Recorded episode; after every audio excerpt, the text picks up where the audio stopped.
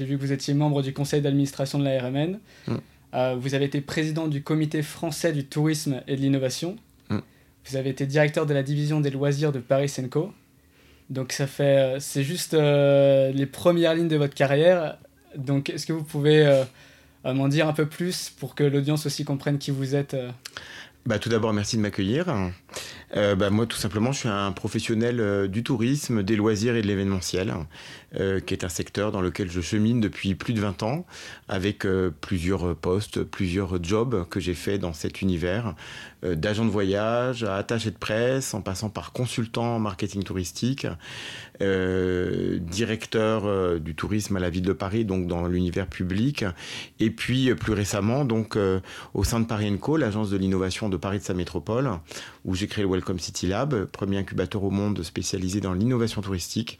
Et plus récemment, je dirigeais le pôle divertissement, euh, qui regroupe euh, cinq euh, structures d'innovation dans l'univers des médias, du e-sport, du tourisme et de l'événementiel, et une équipe de 17 personnes. Voilà, donc c'était extrêmement passionnant comme comme, poste et comme position parce que ça aussi, ça m'a ouvert à d'autres choses que le tourisme pur et on voit toutes les, passerelles qui peuvent aujourd'hui se, se, développer entre ces univers du divertissement et des loisirs. D'accord, ok. Euh, hyper impressionnant. on a, on a d'autres questions à aborder sur votre carrière qu'on garde pour tout à l'heure.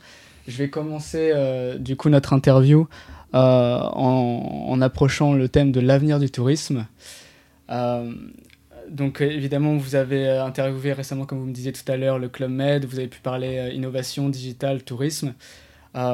Selon vous, comment l'industrie du tourisme évolue aujourd'hui Est-ce que, vous est que vous avez déjà pu observer justement des technologies émergentes, des innovations, des choses qui, vous marquent actuellement? Alors le monde du tourisme revient de loin d'abord parce qu'on a traversé une crise sanitaire et une crise tout court, une crise économique sans précédent. Et franchement, je pense que personne euh, ne pensait à l'époque qu'en juin 2023, maintenant, on en serait à ce niveau de, de retour euh, d'une forte activité touristique. Donc ça, c'est quand même une très bonne nouvelle. Euh, on pensait que le, la convalescence serait plus complexe et plus lente, mais il n'en est rien. Et c'est plutôt une bonne nouvelle pour l'emploi, pour l'attractivité de notre pays. il faut plutôt s'en réjouir. Voilà.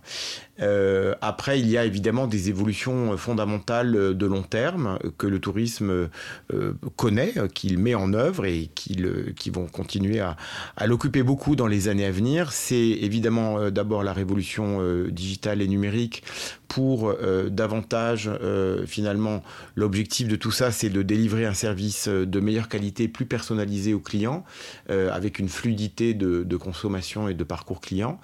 et puis, euh, la deuxième révolution, c'est la révolution euh, écologique et durable euh, pour transformer notre industrie, qu'elle soit finalement moins carbonée et qu'elle soit plus compatible avec les objectifs de développement durable.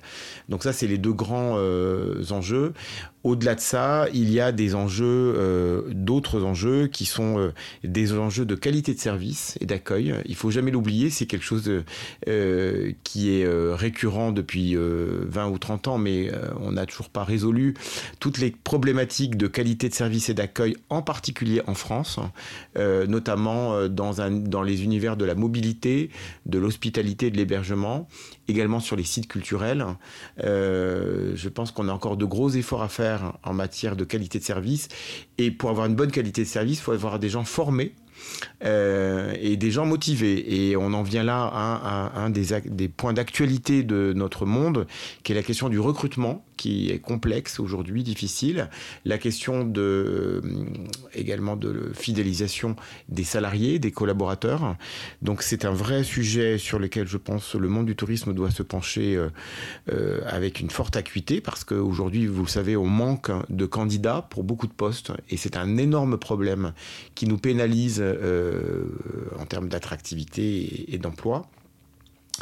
Donc ça, c'était un grand, grand enjeu. Euh, voilà, j'en resterai là pour l'instant, mais voilà pour moi les, grands enjeux. Euh, Donc il y a, une certaine pénurie dans les emplois actuellement qui s'observent en France principalement Oui, il y a une pénurie dans les candidats pas dans les emplois, puisque les offres d'emploi sont nombreuses, mais on a du mal à trouver des candidats ou on a du mal à fidéliser ses collaborateurs ou ses salariés. Euh, et donc je pense que les professionnels, les entreprises du tourisme doivent faire, euh, doivent s'atteler à ça parce que on a mis beaucoup d'argent sur euh, ce qu'on appelle les outils de suivi de la relation client, mais je trouve pas tellement sur les outils de relation avec les collaborateurs, de suivi collaborateur ou de futurs collaborateurs moi-même actuellement, je suis euh, euh, en phase, euh, je postule à, des, à, des, à différents postes et je vois que les process de recrutement sont mal gérés en général, discontinus, en tout cas c'est pas de bonne qualité et ça donne pas une bonne image de notre secteur. Donc je pense qu'il y a un, vrai sujet à faire parce que finalement nos premiers clients sont nos salariés, ce sont nos collaborateurs, il faut les choyer et donc par conséquent il faut mettre en place des outils et un état d'esprit qui correspondent à cet objectif. Bien sûr, ah bah, c'est directement lié à l'expérience client derrière et euh, si les collaborateurs sont pas heureux et ils sont pas assez nombreux, il y aura vraiment euh, non seulement des, euh, des surcharges de travail qui peuvent mener à, des arrêts et, et, ça peut avoir de lourdes conséquences. Je vous rejoins mille fois là-dessus. Et il y a des solutions que, sur lesquelles vous avez pu déjà réfléchir pour justement permettre aux salariés un certain bien-être au travail? Alors, moi, je, n'ai pas de montée de start-up directement sur, euh, pour proposer ces services-là. J'en ai vu quelques-unes, euh, mais il y en a encore assez peu finalement euh, de solutions innovantes. Donc il y a encore un champ d'innovation devant nous qui est important. Donc là, c'est un appel que je fais euh, aux gens qui nous écoutent. Euh, intéressez-vous à ce sujet à la fois du recrutement, de la fidélisation collaborateur, de la marque employeur également, pour valoriser la marque employeur auprès de ses salariés. N'oublions jamais que ce sont eux les premiers prescripteurs vis-à-vis -vis des clients ou des prospects d'une entreprise. Euh, ils véhiculent une image, une certaine, un certain bien-être ou mal-être, et donc il faut en prendre soin. Euh, et donc, euh, je, pense qu'il y a encore beaucoup de marge de manœuvre positive à, réaliser dans ces univers RH, que ce soit du côté des grandes entreprises, des PME, des fédérations professionnelles. Donc je pense que les fédérations, les branches et les syndicats ont quelque chose à voir aussi là-dedans. Et puis également, euh, eh bien, euh, le, jeu reste ouvert pour des innovations nouvelles euh, pour des startups. Je crois que là, on est dans l'endroit idéal pour justement aller dénicher de belles innovations. surtout notre incubateur Ville de demain qui, qui je pense, a quelques bons projets en cours. Euh, parmi les tendances du coup dans le secteur du tourisme euh, actuel, est-ce qu'il y a des, des, tendances que vous avez pu remarquer dans les dernières années qui vous ont vraiment séduite? Alors ces derniers mois, je dirais, alors euh, ces dernières années, j'en aurais pour euh, des heures, donc ah je vais être plus court. Hein. Euh, ces derniers mois, évidemment, il y a toute la question de l'immersif, moi, qui me touche beaucoup. donc toutes les animations immersives et Kero Project, je crois, n'est pas étranger à cette vague.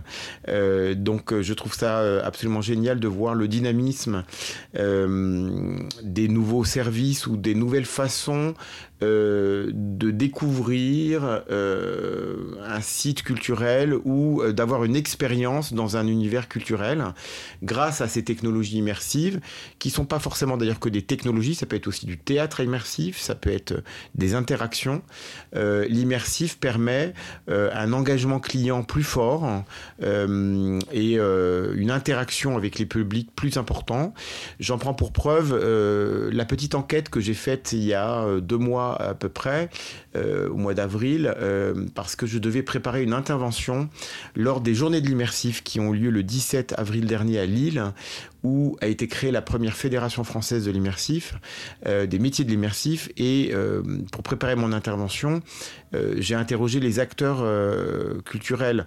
Je leur ai posé la question, est-ce que l'immersif entraîne un changement dans le profil des visiteurs, un rajeunissement? Entraîne une interaction plus forte entre les visiteurs pendant la visite, entraîne un engagement plus important euh, sur les réseaux sociaux et un dialogue plus fort avec les, sites, et entraîne euh, des recettes complémentaires aux boutiques en termes de produits dérivés. Alors, les résultats que j'ai eus ne sont pas scientifiques, hein, c'est une première approche, mais a priori, la réponse est oui aux quatre questions. Donc c'est quand même plutôt positif. Et il y a devant nous beaucoup de choses à faire. Saluons l'initiative de la Réunion des musées nationaux qui a ouvert euh, il y a quelques mois le Grand Palais immersif euh, à Bastille, à Paris, euh, et qui teste des nouvelles façons de présenter ben, finalement des œuvres ou des, des artistes, non pas à travers les œuvres originales, mais à travers des écrans, de la, du son, voire même du parfum, puisque c'était le cas pour Mucha. Euh, tout le monde tâtonne dans cet univers, mais je pense qu'il y a là une source euh, d'innovation, de créativité et de collaboration entre plein de métiers différents, euh, qui s'appellent les métiers de, du théâtre, encore une fois, les métiers du, du, digital et de la réalité virtuelle, les métiers de gens qui gèrent des sites aussi, mais pas que des sites culturels, ça peut être des sites, des escape games, des, des, des commerces ludiques autour de, de, de sujets. donc voilà, il y, y a, vraiment là une, comment dire, quasiment une nouvelle filière qui euh, s'ouvre sous nos yeux, et donc il faut le saluer, il faut saluer la dynamique. Premièrement. Deuxièmement, il y a évidemment l'intelligence artificielle. Ça, on ne peut pas y échapper avec euh, la, le, le, tsunami chat GPT euh, qui influe sur maintenant beaucoup de modèles économiques et sur la relation client aussi pour pouvoir donner des réponses euh, plus complète, plus automatisée euh, aux, clients euh, de tout un tas d'opérateurs touristiques, mais aussi, vous savez comme moi, qui, qui, délivre parfois des résultats spectaculaires quand on pose une question complexe pour avoir une sorte de quasi-rapport sur un sujet. voilà, donc l'intelligence artificielle va révolutionner énormément la façon dont on va travailler. Il va y avoir des métiers qui vont disparaître, mais pas tous. on va, c'est comme tout, ça va être une couche supplémentaire qui va pas forcément tout faire disparaître, mais on va travailler probablement différemment plus rapidement, avec une productivité plus forte, parce qu'on aura à côté de nous un outil euh, technologique qui nous permettra euh, d'aller plus vite. Euh, apparemment, je donne l'exemple des PowerPoint. si, comme moi, les PowerPoint pour vous, c'est parfois un cauchemar à réaliser, eh bien, rassurez-vous, à partir du mois de septembre, vos PowerPoint pourront être réalisés par ChatGPT, apparemment, d'après ce que je lis. et donc, bon, voilà, c'est une forme de de, travail différent euh, avec un outil technologique puissant. Euh, donc voilà euh, deux, innovations ou deux champs d'innovation très forts. le troisième champ d'innovation, c'est évidemment tout ce qui relève du tourisme durable avec beaucoup d'innovations, de par exemple euh, hébergement écologique, euh, de produits euh, de visites plus éco-responsables. Donc il y a, ça bouge beaucoup et je pense que l'univers des startups y est pour beaucoup, donc il faut saluer. Néanmoins, il faut prendre garde à ne pas être forcément trop influencé par certaines personnes qui ont une vision très dogmatique et idéologique du développement durable et qui passent leur temps à nous donner des leçons de morale sur ces sujets-là et qui nous font penser que euh, euh, euh, tous les visiteurs ou tous les clients auraient pris, comme, auraient pris ce sujet comme un, sujet, un critère majeur de choix de leurs vacances ou de, qui considèrent que ce, critère est un élément majeur de, leur la réussite de leurs vacances. Or, les dernières études nous montrent que c'est pas forcément vrai. Euh, il faut être beaucoup plus nuancé. Je pense que la génération Z est beaucoup plus sensible à ça, les autres générations un peu moins. Et euh, je dis ça parce qu'il y a des startups que j'ai vues autour de moi qui ont fondé leur modèle économique sur euh, ce qu'on leur avait dit en termes de déclaratifs, c'est-à-dire ce sont des déclarations, oui c'est très important dans le cadre d'un séjour et tout, et qui se sont plantés, qui ont donc dépensé tout leur argent et tout leur investissement sur un modèle économique qui ne reposait que sur du déclaratif. Et quand vous voyez les réalités, eh bien, elle est bien moindre. J'en prends pour preuve, la semaine dernière, lors de l'événement Next Tourisme où je participais, eh bien, il y avait une table ronde sur ce sujet-là. Et heureusement qu'il y avait une, une animatrice qui était insistante pour avoir le vrai chiffre, parce que le chiffre qui avait été annoncé au début par un intervenant était un chiffre de 78% de visiteurs extrêmement concernés et préoccupés par l'empreinte carbone de leur séjour. Et elle, heureusement qu'elle a insisté parce qu'on en serait resté là. Et donc les gens dans la salle auraient pu en rester sur ce chiffre de 78%. Et quand elle a insisté pour avoir le chiffre réel de visiteurs qui payent la compensation carbone, c'est 1%. Voilà. Donc, je mets en garde euh, aussi les jeunes entrepreneurs de ne pas euh, fonder leur projet uniquement sur du déclaratif, parce que d'autres l'ont fait avant et se sont plantés. Donc, il faut faire attention, il faut être à la fois volontariste, mais euh, se garder de la pression que peuvent exercer certaines personnes dans le débat public qui tendent à nous dire que maintenant tout est fait, et c'est faux. Il va y avoir encore une évolution importante. C'est hyper intéressant, c'est-à-dire que le positionnement de beaucoup de startups, en effet, se fait sur du déclaratif, euh, comme vous venez de le dire, Laurent. Et, et, malheureusement, en fait, évidemment, tout le monde est pour la protection de la planète, tout le monde est pour euh, l'aide des personnes atteintes d'un cancer, sauf que derrière, le nombre de personnes qui agissent est très faible, et donc si le positionnement dépend de ça, le profit derrière, euh, il mène à une faillite. Voilà. Ou euh, parce que vous pouvez avoir du déclaratif de, euh, de souhait, de désir. Évidemment, tout le monde a envie que la planète aille mieux. Mais après, quand vous, vous allez dans le dur du modèle économique et que vous voyez quel est le niveau d'engagement que la personne est prête à faire pour faire un pas supplémentaire, eh bien, selon les modèles économiques, le résultat est très différent. Donc il faut faire attention euh, et bien vérifier par des enquêtes euh, précises hein, euh, auprès de son public cible, de façon à ne pas imaginer voilà, des, des rêves qui ne se réaliseront pas, en tout cas pas tout de suite, ou peut-être plus lentement qu'on ne croit les 78% dont on parlait tout à l'heure, euh, mine de rien, auraient pu motiver des gens à créer euh, certaines startups quand le 1% finit par les convaincre de euh, se remettre en question. Et on va parler du coup de l'innovation, de la culture et du tourisme. et surtout de, de, vous, Laurent, puisque pour les Jeux Olympiques qui arrivent à Paris en 2024, vous avez coécrit un rapport qui a été transmis à Edouard Philippe. donc le rapport s'intitule, je le dis pour l'audience, 21 mesures clés à prendre pour profiter des prochains événements sportifs internationaux en France et en faire des opportunités touristiques majeures. Mm. Euh, donc vous, de ces 21 mesures, quelles sont les principales mesures euh, qui vous a semblé important, euh, importantes à prendre? Alors, je ne peux pas vous résumer euh, là maintenant synthétiquement tout le rapport, mais en gros, on disait dans ce rapport qu'il fallait absolument prendre l'opportunité de ces événements pour en faire euh, des prétextes au séjour touristique des populations qui vont venir à l'occasion des matchs de rugby ou euh, des épreuves sportives olympiques.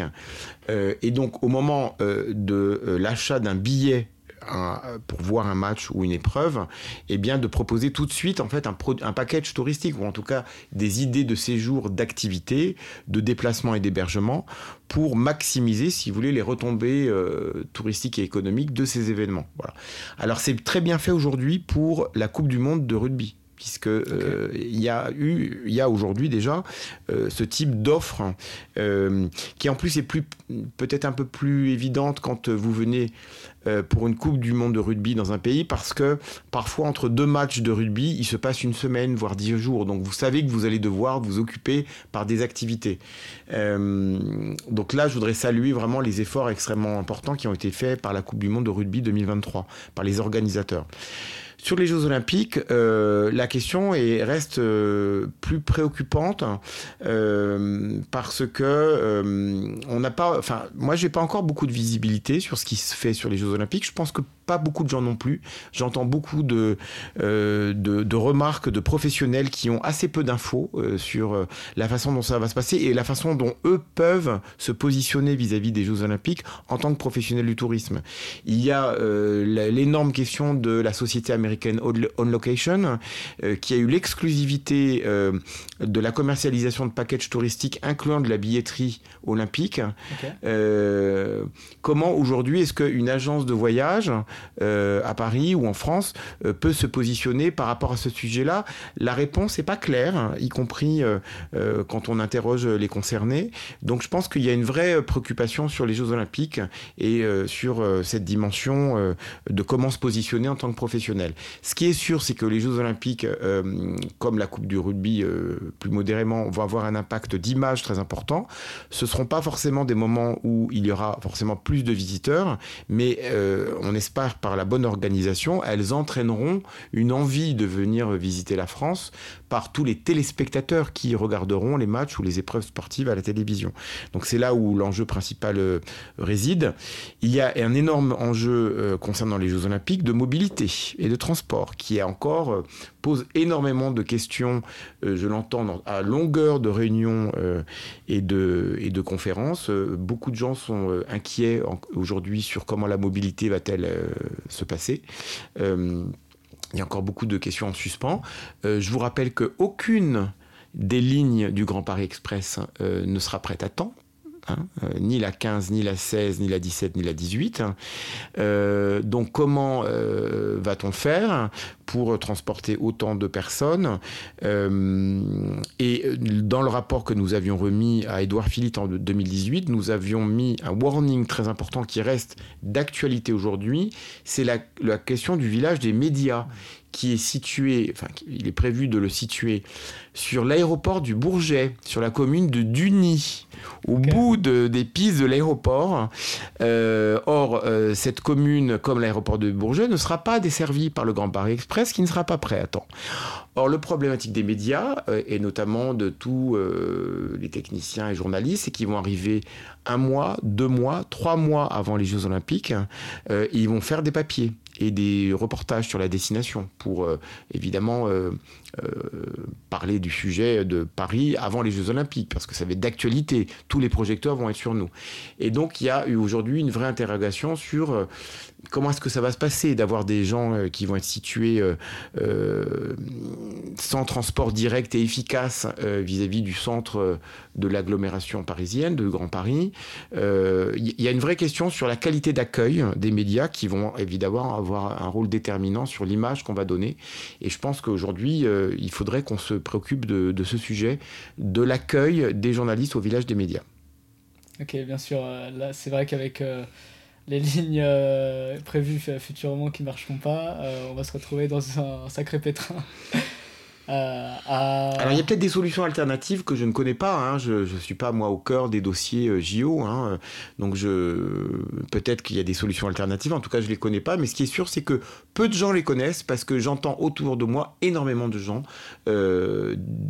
témoigner qu'ils n'ont pas d'infos et ça c'est vraiment préoccupant. Ok. Bon, euh, du coup, finalement, on reste dans le flou et on, mm. espère que ça va bien se passer mm. et qu'on va pouvoir les accueillir comme ils le méritent. Vous, personnellement, euh, comment vous pensez que le tourisme peut avoir un impact sur les communautés locales, justement? Ah bah, Il a un impact très fort, effectivement. Euh, D'abord, c'est un impact positif, il faut quand même le rappeler. Le tourisme est source d'emplois, de retombées économiques, de valorisation de territoires. Hein. Euh, il y a tout un tas de territoires euh, euh, qui sont valorisés depuis des décennies en France grâce au tourisme et au fait que des gens se déplacent. C'est un honneur finalement de, recevoir des gens qui viennent de loin pour vous visiter. Donc je pense que c'est quelque chose d'abord de positif et la, et la France en bénéficie mais c'est comme tout en fait dans la vie, ça s'organise. Et euh, je, déplore euh, qu'aujourd'hui euh, on parle beaucoup du tourisme sur, dans, son rapport avec les populations locales par les effets négatifs, parfois de surtourisme, sans en rechercher les causes. C'est-à-dire quand vous lisez aujourd'hui les articles de presse sur cette question euh, de, l'impact euh, parfois négatif du tourisme par des phénomènes de masse sur les populations locales, les articles de presse sont en limite à un constat. Et très peu recherchent les causes. Et moi, je peux vous les donner, les causes. C'est par la cupidité, l'argent facile immédiat et l'absence euh, de planification et d'ingénierie touristique euh, qui sont à la fois de la responsabilité des élus euh, et des autorités des destinations, mais également par le manque de mobilisation parfois des populations locales qui ont bénéficié pendant des décennies de toute une manne économique. donc je pense qu'il faut qu'on se mobilise collectivement pour faire ce qu'on appelle vraiment de l'ingénierie touristique, c'est-à-dire de faire une programmation stratégique du tourisme pour sélectionner finalement le type du tourisme qu'on veut et celui qui a une bonne relation et un bon impact, un impact souhaitable sur les populations locales. Donc ça, ça se travaille. Euh, il y a des destinations qui le font très bien, mais d'autres moins bien. Euh, par ailleurs, euh, je pense que on est aujourd'hui dans une époque où le tourisme, par rapport à une destination, ne peut plus se concevoir sans prendre le pouls de la population locale, c'est-à-dire sans lui demander son avis. Les représentants de la société civile, à travers les fédérations, les associations, les commerçants, pour savoir comment, euh, finalement, où placer le curseur d'une fréquentation touristique et qu'est-ce qui était acceptable pour une population locale, qu'est-ce qui l'est moins, notamment les phénomènes, encore une fois, de, surfréquentation en période estivale. Euh, donc je pense que c'est un équilibre à trouver euh, entre ces différents éléments et que ça se résout par le dialogue, l'anticipation et l'ingénierie par euh, vraiment une démarche professionnelle. Et que les destinations aujourd'hui victimes de surtourisme ne viennent pas se plaindre. Parce que ce sont elles qui ont contribué à développer ce surtourisme par une absence de planification. Euh, or, ce sont des choses qu'on leur dit depuis 5 ans, 10 ans, 15 ans, 20 ans qu'il faut planifier les choses et qu'il faut l'organiser. Et aujourd'hui, euh, j'entends des gens de certaines destinations qui se plaignent de la situation. Donc quand vous avez un peu de bouteille comme moi et que vous connaissez la situation depuis des années, eh bien, vous dites qu'il y a des gens qui sont de mauvaise foi euh, dans cette industrie. Euh, et c'est pour ça que j'aimerais que la presse fasse un peu plus d'investigation pour rechercher les causes du surtourisme. Voilà. Et parfois des impacts négatifs qu'il peut y avoir sur les populations locales. Ok, c'est... C'est bien dit. Euh, c'est vrai que euh, du coup la presse euh, remarque les conséquences, mais pas les causes nécessairement. et à l'image des Jeux Olympiques dont on parlait tout à l'heure, il y a cette idée d'ingénierie pour s'adapter à ce tourisme soudain qu'on a voulu finalement, mais qu'on n'a pas pris soin de contrôler comme il aurait pu l'être. Euh, donc euh, j'espère vivement que les lignes de métro vont pouvoir se mettre en place. Et, un autre élément aussi, euh, rappelons-le, parce que ça paraît évident, mais c'est toujours bien de rappeler certaines choses de base, c'est que le tourisme, c'est aussi l'échange avec d'autres cultures.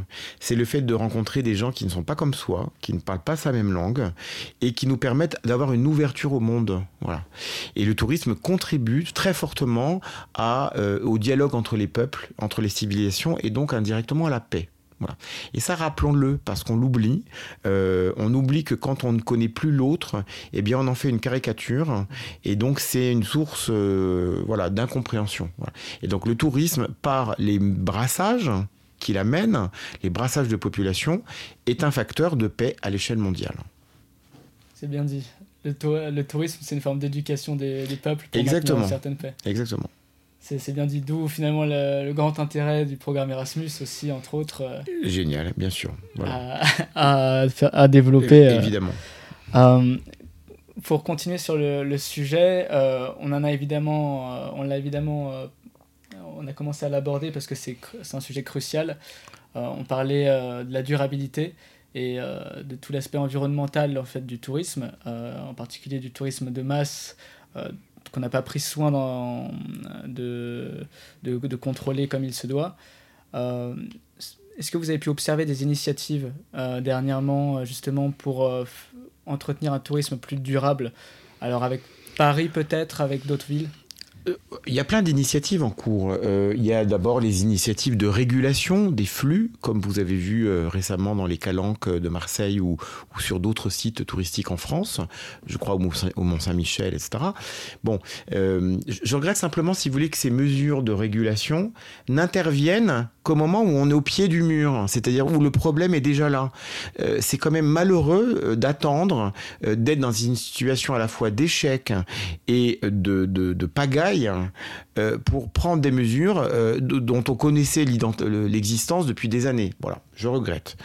Euh, ensuite, il y a euh, des mesures, euh, c'est ce que je disais tout à l'heure, de régulation, d'ingénierie, qui permettent, eh bien, par le règlement d'urbanisme, par les modes de transport que vous mettez en place, par les flux de visiteurs, la, la, façon de visiter une ville, le fait, par exemple, d'autoriser ou pas des autocars de tourisme qui font le tour de la ville très rapidement ou pas. tout ça, vous avez, quand vous êtes une collectivité publique beaucoup d'outils, de leviers à votre disposition pour influer sur la façon dont le tourisme va se passer dans une destination. Et donc je pense qu'il faut que ces collectivités et ces élus prennent ces outils pour dessiner euh, la forme de tourisme souhaitable pour leur propre destination. Euh, moi j'aime beaucoup ce qui se passe euh, dans les pays germaniques et scandinaves euh, ou d'Europe centrale parce qu'ils sont très en avance sur nous. Et je pense aussi c'est bien d'aller regarder un peu ailleurs euh, et d'être euh, de sortir de une lecture franco-française des choses et donc d'aller voir ce qui se passe en Autriche au Danemark en Norvège là où effectivement des mesures de régulation d'interpellation de sensibilisation des publics sur l'impact écologique de leur fréquentation des outils aussi de, de de veille qu'ils ont mis en place, des outils aussi de, de, mobilité douce euh, qu'ils ont mis en place depuis très longtemps euh, sur différents territoires. Euh, allons voir ce que ces gens font, font depuis des années, parce qu'ils ont déjà un premier recul sur toutes ces initiatives qui pourraient nous inspirer davantage. Suis bien d'accord. Je reviens justement d'Autriche et, et du Danemark, donc c'est drôle ah, qu'on en d'accord, ok. Euh, et c'est vrai que bah, Vienne est la ville la plus agréable à vivre au monde. Les infrastructures là-bas sont juste euh, parfaites, la ville est très propre, mm. euh, le métro est toujours à l'heure. Il n'y a pas grand-chose à, reprocher à cette ville. Et puis le Danemark, j'ai visité le musée du Louisiana, que je conseille vivement à l'audience d'ailleurs, qui est splendide. Et le musée de Louisiana le, musée s'appelle Louisiana.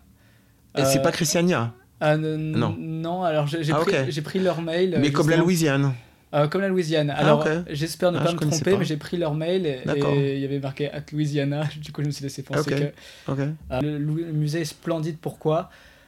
Au-delà de, de l'art qui est représenté là-bas, il y a un jardin splendide. Tout hmm. est mesuré dans le placement des sculptures, le placement des plantes avec une vue sur, euh, sur un plan d'eau qui est vraiment ah bah je, Ça, me donne envie de. Tout le monde a visité euh, ce lieu. Ça me donne envie d'y retourner. Moi, j'ai été scotché en visitant euh, Copenhague il y a des années par euh, le quartier de Christiania, qui est un, ancien quartier hippie sur une ancienne friche militaire sur une île proche du centre, qui est totalement autogéré et qui euh, a pour objectif de, tester, d'expérimenter d'autres formes d'organisation humaine que l'organisation capitaliste, on va dire. Et je trouve ça génial d'avoir comme ça des bulles où des gens essayent d'expérimenter d'autres formes d'organisation. Incroyable. Je pense y être passé. Euh, mm. J'étais pas certain du nom, mm. mais c'est vrai qu'on a observé soudainement une vie qui se met en place, qui n'a mm. rien à voir avec celle des autres quartiers. Exactement. Et c'était assez, assez frappant. Euh, donc, euh, donc oui, Copenhague, une ville splendide. Euh, si certains souhaitent voyager prochainement, je vous y invite. Pour terminer l'interview, on, on, décide de toujours terminer par les recommandations de l'invité. Mm. Donc, première recommandation que vous pourriez nous faire, Laurent, concernant une lecture. Est-ce que vous avez un livre qui vous a marqué, un livre que vous, que vous pouviez, pourriez recommander euh, à l'audience concernant le tourisme ou un autre sujet, peu importe? Euh, alors, je vous recommande. Euh, là, immédiatement, je pense à des romans que j'ai lus récemment, donc euh, c'est pas forcément en lien avec le thème. Euh, je vous recommande les podcasts autour de Vivatech parce qu'il y a beaucoup de. Après, une fois que l'événement est terminé, vous avez des podcasts qui sont diffusés et vous avez beaucoup de, de personnalités inspirantes. Donc ça, je vous le recommande puisqu'on est en plein Vivatech actuellement, mais à partir de juillet, je pense qu'ils vont continuer à, diffuser des podcasts euh, parce que vous avez quand même des, des interventions de renom euh, dans cet événement et donc je vous recommande ça. Euh, par ailleurs, je vous recommande également d'aller voir, on en parlait tout à l'heure, ce qui se passe dans les pays scandinaves et, d'Europe centrale en matière d'innovation, de sites touristiques, de nouveaux services, parce que je trouve que c'est vraiment c'est des pays qui sont proches de nous, c'est facile pour y aller et vous y trouverez notamment en matière urbaine dans les villes des façons tout à fait innovantes qui parfois viennent de la population, euh, du, terrain. Euh, je prends euh, j'ai en tête la ville de Fribourg en Allemagne, qui est la ville vraiment la plus écologique du monde parce que c'est pas une décision idéologique qui vient des élus qui, a été réalisée, ça vient du terrain, de la population qui a été ça a été la première ville au monde à développer tout ce qui est habitat participatif, jardin partagé, etc. Donc allez voir ce qui se passe en pays d'Europe centrale euh, et en Scandinavie, dans les univers euh, de l'innovation touristique, dans l'univers de la ville, car ce sont, à mon sens, les plus inspirants qu'on puisse trouver. C'est vrai qu'on a beaucoup à apprendre. Euh, euh, c'est vrai que j'ai trouvé que Copenhague était euh, plutôt développé de ce côté-là, euh, mais Fribourg, je n'étais pas, j'étais pas, j'étais pas en forêt noire, conscient de ça. Juste en face de Colmar, c'est très facile. Et donc c'est des espaces collaboratifs, c'est ça? Oui, il y a de l'habitat participatif, il y a des jardins partagés, mais il y a aussi une forme de démocratie locale auto en autogestion, si vous voulez, comme une, une, coopérative. Voilà. Et ça, c'est une ville dont on parle assez peu, mais c'est une ville qui devrait nous inspirer tous collectivement sur la façon dont aussi on gère la fréquentation touristique en relation avec la population locale, c'est-à-dire qu'est-ce qui est acceptable pour la population locale, qu'est-ce qui ne l'est pas. Euh, et euh, euh, moi, je connais un peu cet univers-là. C'est vraiment extrêmement inspirant, c'est facile d'accès, hein, on peut tous y aller facilement à l'occasion d'un week-end ou d'un court séjour, donc je vous recommande d'y aller faire un tour. Et euh, par simple curiosité, parce que je trouve le sujet euh, vraiment euh, intéressant. Euh, les, il y a une économie locale qui se met en place du coup Oui, oui, oui, oui. oui. Détachée de l'économie du reste de la ville Non, c'est pas détaché, au contraire, c'est l'économie autogérée de la ville est au cœur de l'économie de la ville. Il n'y a pas l'économie classique et à côté une économie autre. Non, c'est vraiment des gens qui se sont pris en main. et ce que c'est ce que j'aime beaucoup chez les, chez les Allemands par rapport aux Français, c'est qu'on est beaucoup moins dans la complainte de ah, euh, l'État ne fait pas assez pour nous et on est beaucoup plus dans la prise d'initiative et ça je trouve ça assez inspirant. Oui, des, finalement des entrepreneurs euh, aussi de leur côté. Dans l'âme. Dans l'âme. Voilà. Et euh, super. Et du coup, pour terminer, on, a fait la recommandation côté podcast de la Vivatech. C'est vrai qu'il y a Maurice Lévy qui interviewe Elon Musk ce vendredi. Je pense que de ce côté-là, on va être plutôt gâté en termes d'infos. et puis maintenant, concernant finalement site culturel. Euh, je vois que vous avez beaucoup voyagé, euh, donc euh, vous connaissez sûrement beaucoup de sites, en particulier vu votre carrière. Mm. Est-ce que vous avez un site qui vous a touché? Et si vous devez mm. visiter un site prochainement, lequel vous choisiriez? Alors je vous recommande vivement et chaudement un site touristique et culturel extraordinaire en France, assez peu connu, qui s'appelle l'Espace des Possibles, c'est d'abord un très beau nom, qui se trouve à Méché-sur-Gironde, euh, dans euh, les départements 17. Euh, son nom m'échappe. En Charente-Maritime, voilà, c'est en Charente-Maritime, sur l'estuaire de la Gironde, à côté de Royan, et qui est un espace en autogestion de pratique artistique amateur, où vous allez pour un séjour pour apprendre quelque chose. Donc apprendre une activité artisanale ou artistique et euh, avec un, hébergement plutôt euh, en habitat léger euh, de loisirs ou en camping, dans un magnifique jardin avec des pins parasols et en bord de, plage qui donne sur l'estuaire de la Gironde, donc c'est d'abord un lieu magnifique, mais surtout il est autogéré depuis je crois 50 ans. Et ça fait vraiment partie de ces lieux qui m'ont le plus inspiré parce qu'ils sont très en avant sur le, leur temps. Et ce sont des lieux où on fait un séjour apprenant, c'est-à-dire qu'on y va certes pour passer des vacances, pour se reposer, s'amuser, mais on, apprend aussi quelque chose. Ça peut être du théâtre, ça peut être euh, une activité manuelle, euh, et euh, on demande à tous les participants de, ce, de cette destination euh, d'être actifs dans leur séjour, de proposer quelque chose, euh, vous voyez, de pas être uniquement dans celui qui reçoit en fait euh, un savoir, mais aussi celui qui propose. Voilà. Et je trouve que cette notion de participation, d'interaction et d'un séjour où on apprend quelque chose, on en ressort grandi, est absolument génial. Donc j'invite tout le monde à aller à l'espace des possibles. Laurent, c'était vraiment un plaisir de vous avoir. je vous remercie. Merci à vous. Merci beaucoup. Je vous remercie pour tout. Euh, du tourisme spatial, euh, justement, à, tout l'aspect euh, Paris 2024, en passant par les différents thèmes qu'on a abordés liés à, à l'innovation. C'était vraiment super. Merci. Merci à vous. Merci.